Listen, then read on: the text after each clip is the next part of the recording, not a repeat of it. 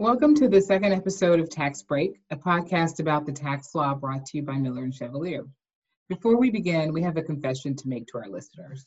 Our first episode, which we hope you've listened to already because it features our colleague Jorge Castro and discusses some of the CARES Act business relief provisions, was actually the second episode that we recorded.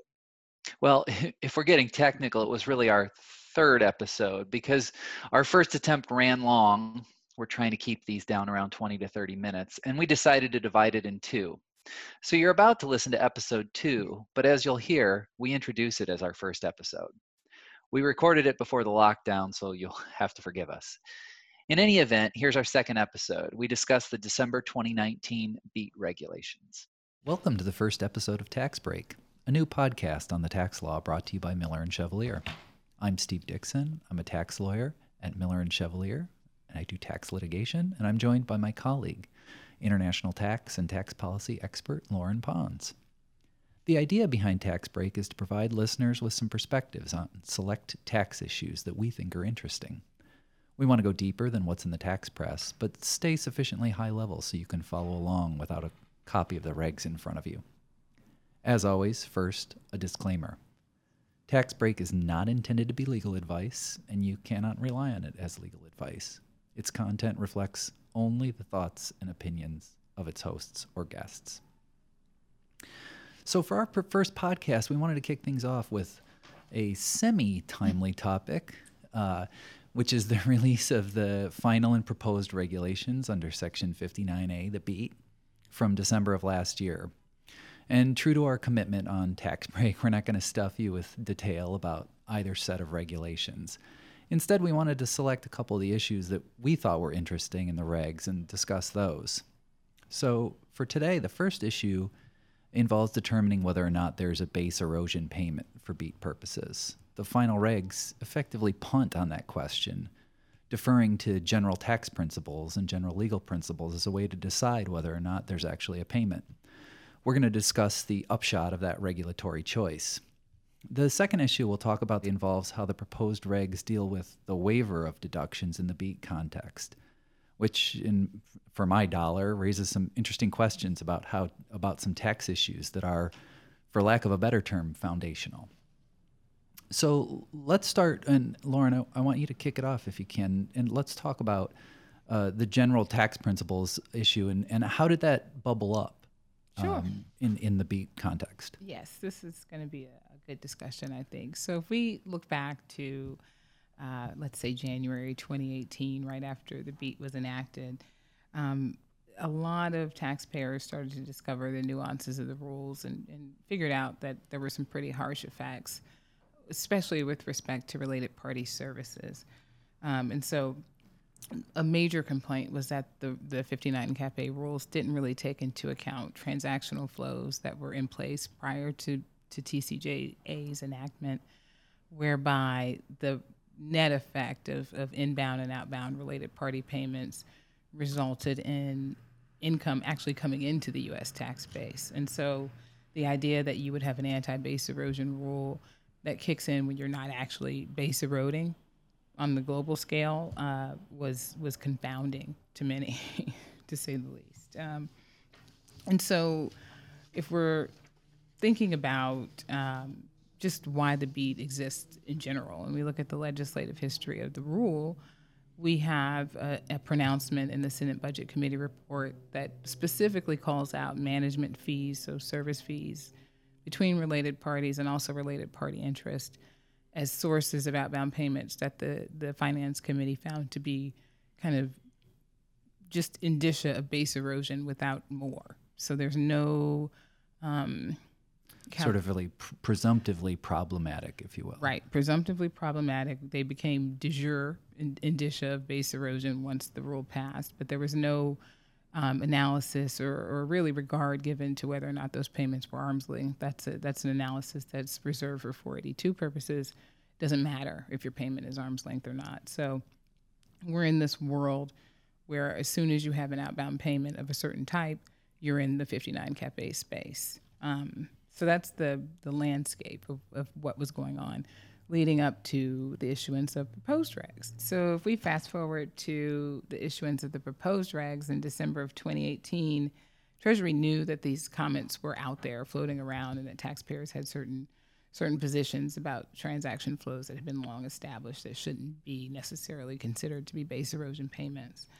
Um, and so in the proposed regs, the, the Treasury Department did address some specific issues, notably the services cost method exception. Uh, we have the T LAC exception for foreign-parented banks, and it also um, specifically addressed netting. So it's kind of like a... a prospective notice and comment. They already knew that these comments were out there in the ether, right? And tried to address them when they proposed regs right. in twenty eighteen. Trying to kind of um, offer some relief in the in the case of S C M and, and T LAC, and then um, clarifying that netting, in fact, is not a concept that has any room in fifty-nine C A F E, which is a gross basis tax. Um, So what they did not do is address these comments related to transaction flows and the myriad ways in which taxpayers remunerate related parties for myriad services or goods, what have you. Um, and so they, instead of having any kind of specific rule for a common fact pattern, which of course would leave out other taxpayers that don't have that fact pattern, Treasury just said, you know what, we're going to rely on general tax law principles. You don't, we're not going to give a bunch of rules for what qualifies as a base erosion payment. We have this four-pronged test. Look at the test to clarify whether or not you fall into one of the four situations. Look at general tax principles. And they specifically noted agency, reimbursement doctrine, assignment of income principle, and um, case law conduit principles in the, in the preamble to the proposed regs. And so, again, taxpayers didn't feel like their comments had been addressed, and now they did have the opportunity to comment. So between proposed and final, um, all kinds of letters were, were sent in with, with specific examples. And so did taxpayers actually prove their case, prove the case that Treasury made in the out, at the outset? That so Treasury says there are there are too many possible permutations for us to cover in the rules. The rules would become too complex and unadministrable. So we're going to rely on background legal principles, and then taxpayers come in and say, well, wait, wait, wait, look at all of these different factors that you're running over. And that sort of proves Treasury's point at the outset. Exactly. I don't, I don't think it's unreasonable. Having been on the side of trying to draft rules, it's impossible to anticipate every single fact pattern. Um, and the best you can do is offer clear rules, clear guidance, um, and hope that taxpayers are able to use that guidance and apply it to their specific fact pattern. But it's impossible to anticipate all the situations um, that, that people are actually experiencing. And so, again, they they kind of broke the comments down into three groups of of typical fact patterns that, that taxpayers raised. Uh, one was middleman or pass-through payments. The second one has to do with uh, global revenue sharing. And then the third was the, the issue that won't die, netting, what to do when at the end of the day you actually have income coming into the U S, not going out, even though you have base erosion payments as defined in the statute. And so all instances of, of money changing hands across foreign affiliates and, and U S and their U S parent or U S affiliate, mm-hmm. and where there's arguably not something that you would call a payment that that ought to be captured in computing your BEAT liability. Right, because or, the because or or, or, or eligibility for the BEAT, I right, guess. Right, right. Your whether or not you get to that, that threshold, right? The all important three percent or two percent threshold. But um yeah, they They are clear that a base erosion payment is defined in the statute, and whether or not, um, and we'll get to the actual language that they put in the final regs, but whether or not you actually have a payment that constitutes a base erosion payment is, once again, made under general tax law principles. And they went a step further and actually put that language in the regulations, so it's not just in the preamble, um, which gives you know a little bit more credence to the to the idea, a little bit more weight. Um, and so. The specific language that they did adopt, that is in the in the final regulations, um, is under fifty-nine one point five nine C A F E dash three B two Romanet one, and it says that the amount paid or accrued and the identity of the payor and recipient of any amount paid or accrued is made under general U S federal income tax law, period. So there's your, your codification of sorts of the rule. Of the case law that yeah. is already itself law.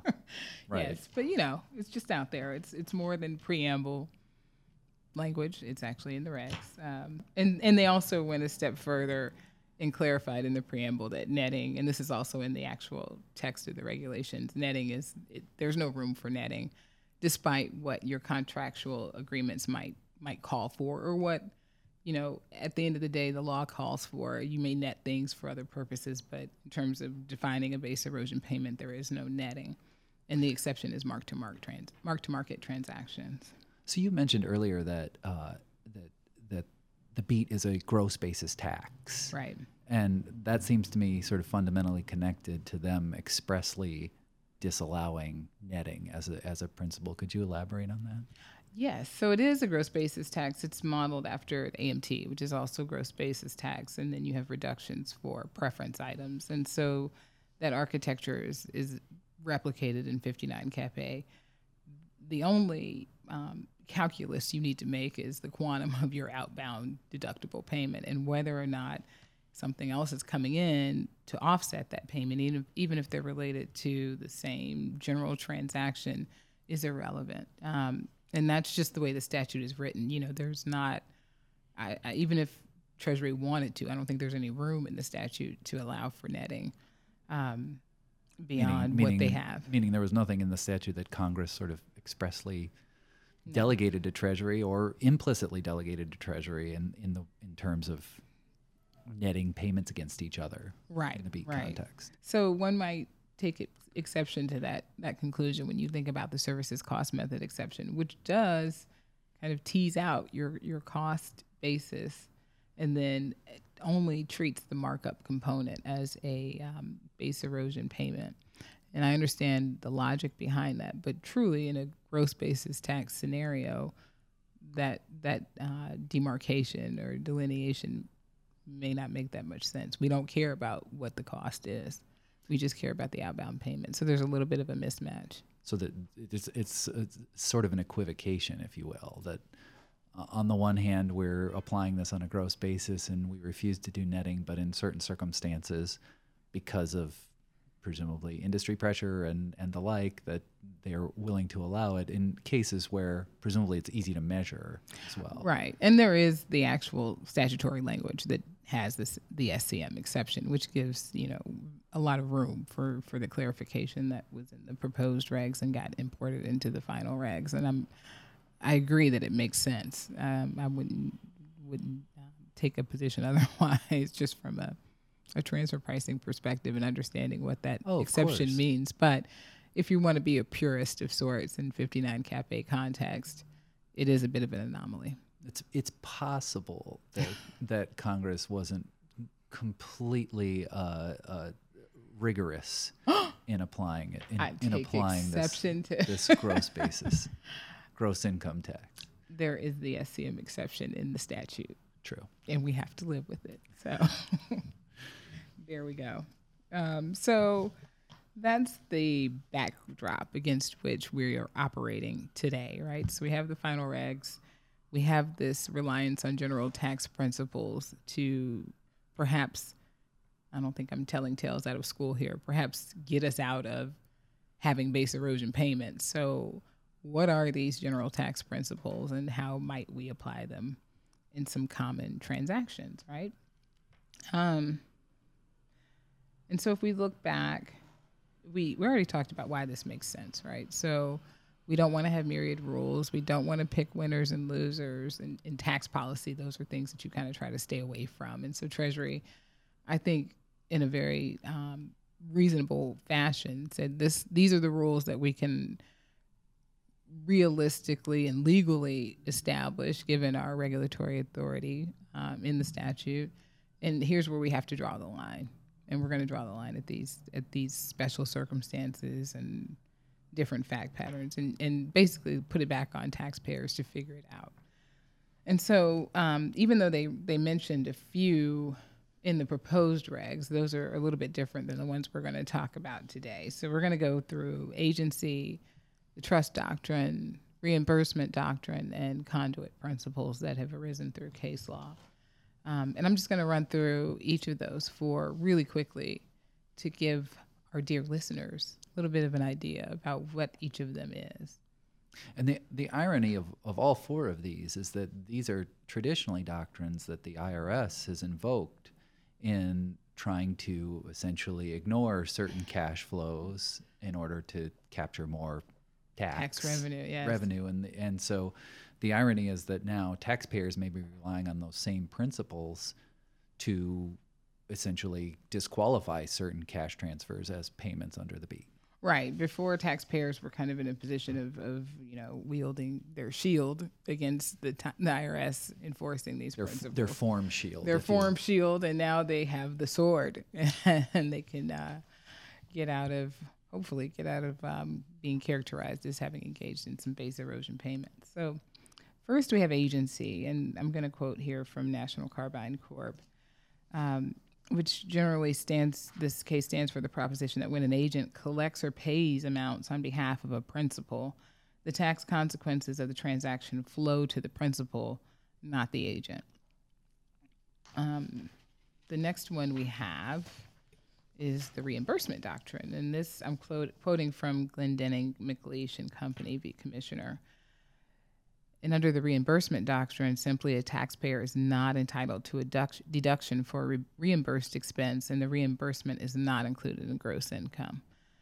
Um, the trust doctrine says, and this is from seven up, which is a, a famous, semi-famous tax, tax case. I would case. say it's famous. I would say it's famous. I think so. Uh, the advancement of funds to an intermediary entity may be excluded from the intermediary's gross income if control and discretion over the use of the advanced funds is sufficiently limited and the intermediary does not derive profit from the activity.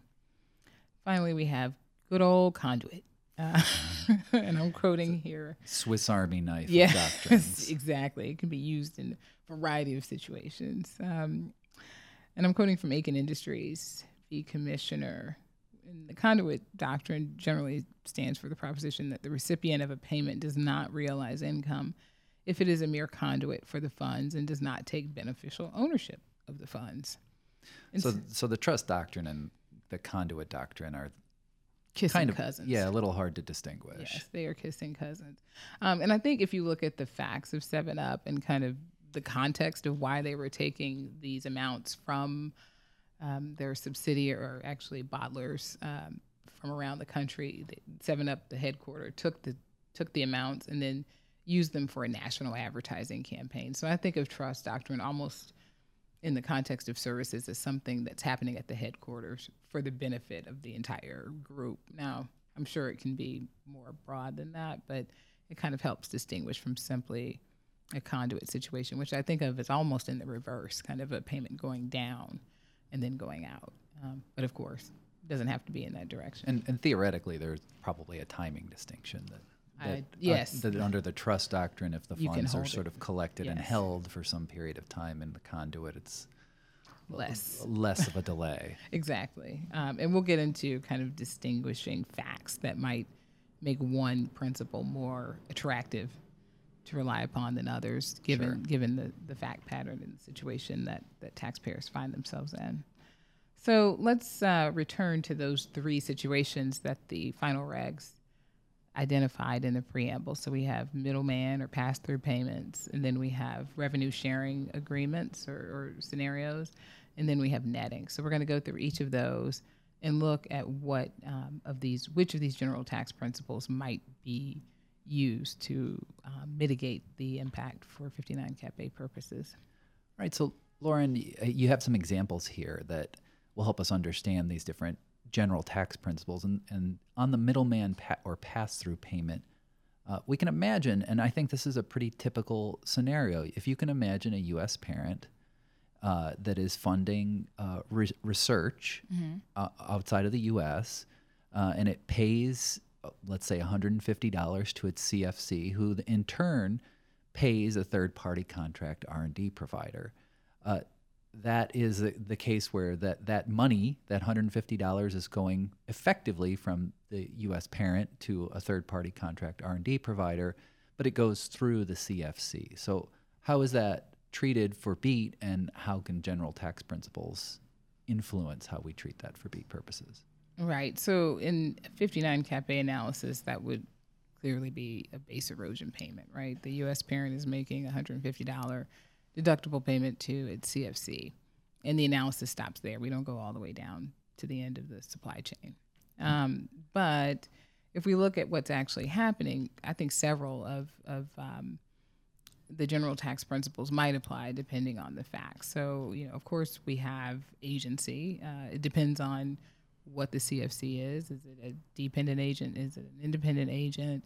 Um, and if it's if it qualifies as an agent, a dependent agent, it doesn't really have any kind of control over that money, and it's just paying on behalf of the parent, then we would attribute that payment to the parent, to the principal in that agency relationship. This is not a, I mean, this is not a unique scenario, right? I mean, you can imagine a case where uh, the the parent actually wants to reflect the payment of to the R and D provider on the books of the C F C. This mm-hmm. is not a, this is, it's not as if uh, this is an unnatural structure in any way. No, no, not at all. I don't, I don't think so. And I think that was the point that many taxpayers were making, that these are longstanding transaction flows that actually have a business purpose that are all of a sudden problematic from a fifty-nine C A F E perspective. But, you know, in twenty seventeen, this would not have really raised any red flags or any years prior. Of course. Um, and so if we could also look at this through the lens of, of conduit and, and say, all right, maybe, you know, we can just look at the C F C as a pass-through, and all they're doing is acting as a vessel through which this one hundred fifty dollars flows from the parent to this third-party service provider.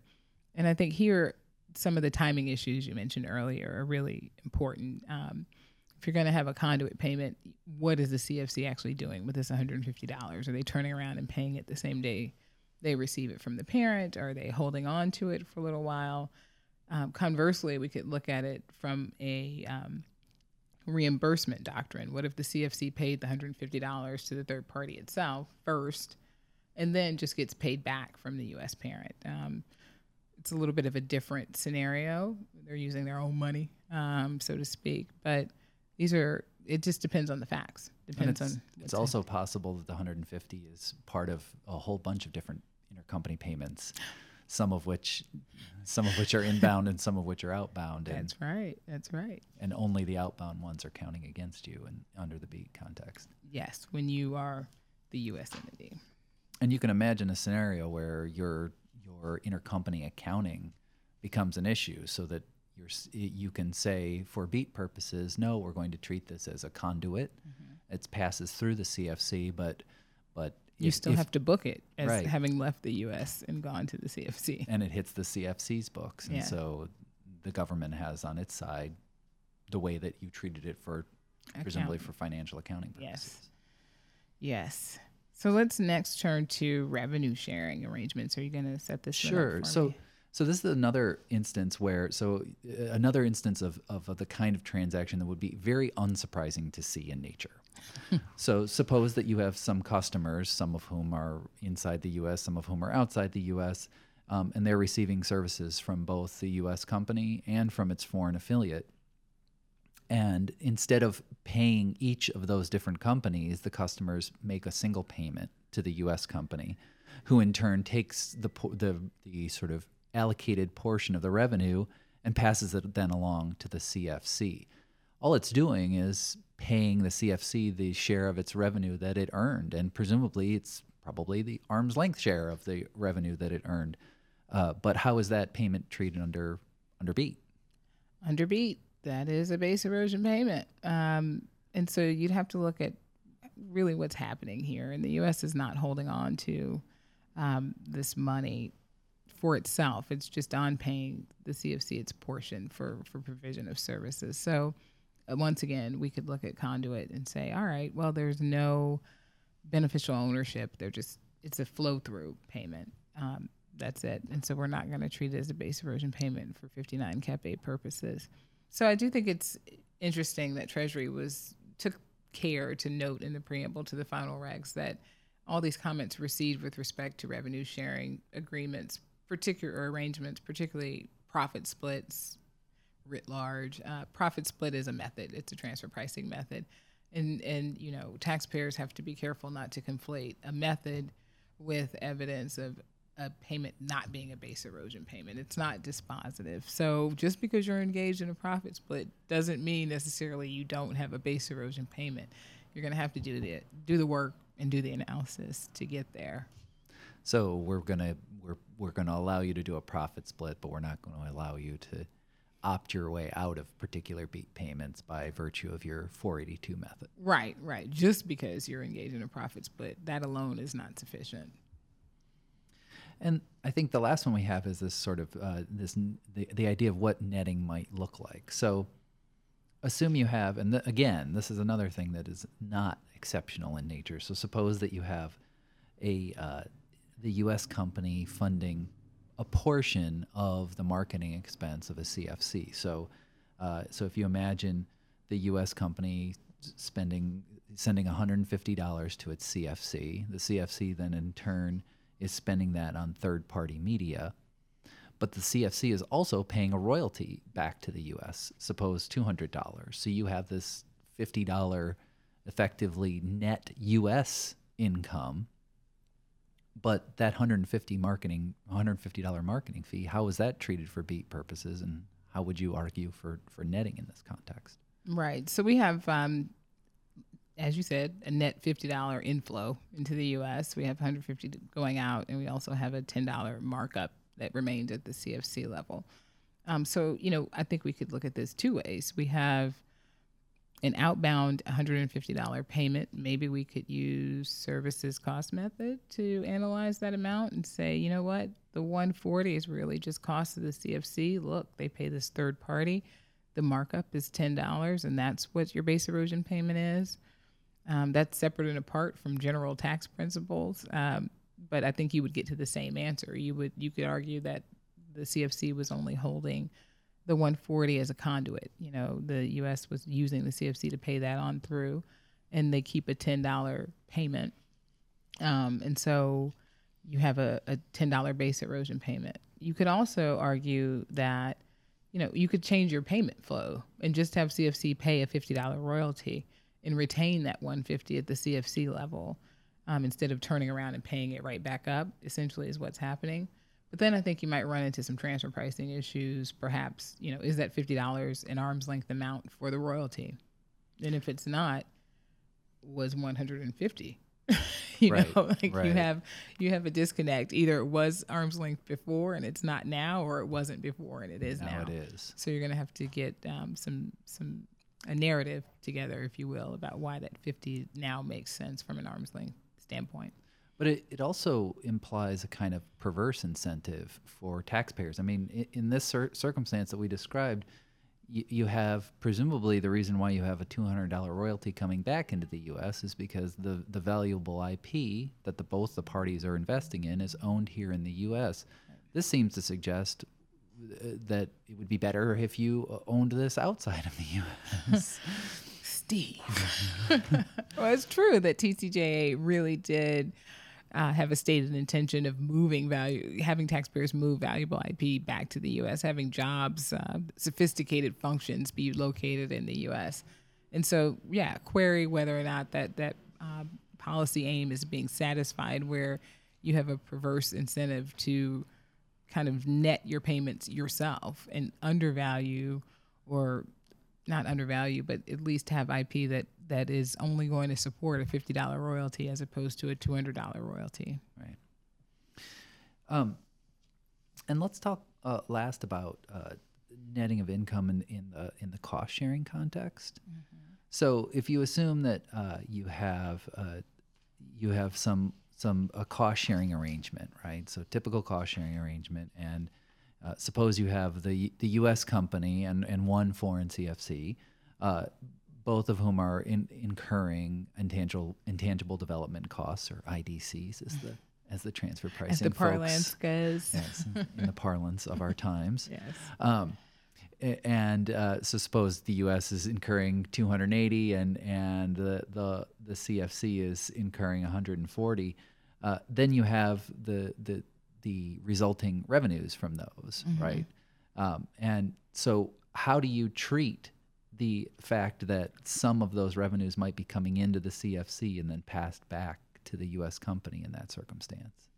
So here's the good news of today. Uh, netting is permitted in a cost-sharing arrangement context. So um, we can go back to the regs, the final BEAT regs, which say generally netting is not allowed, but for instances where it is allowed in other provisions of the code or regulations. So there's an example in the four eighty-two regulations, four eighty-two dash seven, um, highlighting you kind of net your P C Ts, your, your platform contribution transaction payments, and your I D Cs to get to whatever that, that final amount is, and you pay it in or out. Um, and in, in the example that we are going through, we're assuming that the net is an income flow into the U S. Into the U S. Um, and so in that instance, even though there are some outbound payments to the um, foreign cost-sharing participant, we are not going to treat those as, as base erosion payments. So the stakes are even higher to do a cost-sharing. Not only does it eliminate your the uncertainty about the correct arm's-length pricing, but it also permits you to net in a way that might be favorable for BEAT purposes. It does, but, you know, cost-sharing arrangements are, are not easy things to plan into, so I'm not sure, even though they do offer significant relief, I'm not sure that they're a planning tool um, so much as a beneficial result if you happen to already be in one. So that brings us to the end of the second episode of Tax Break. We hope you found the discussion interesting, and we invite you to tune in to our next episode where we will return to our discussion of the December twenty nineteen final BEAT regulations. In the meantime, if you have any questions, comments, or suggestions for a topic you would like for us to address, please email us at podcasts at milchev dot com. We look forward to hearing from you. Until next time, please subscribe and listen.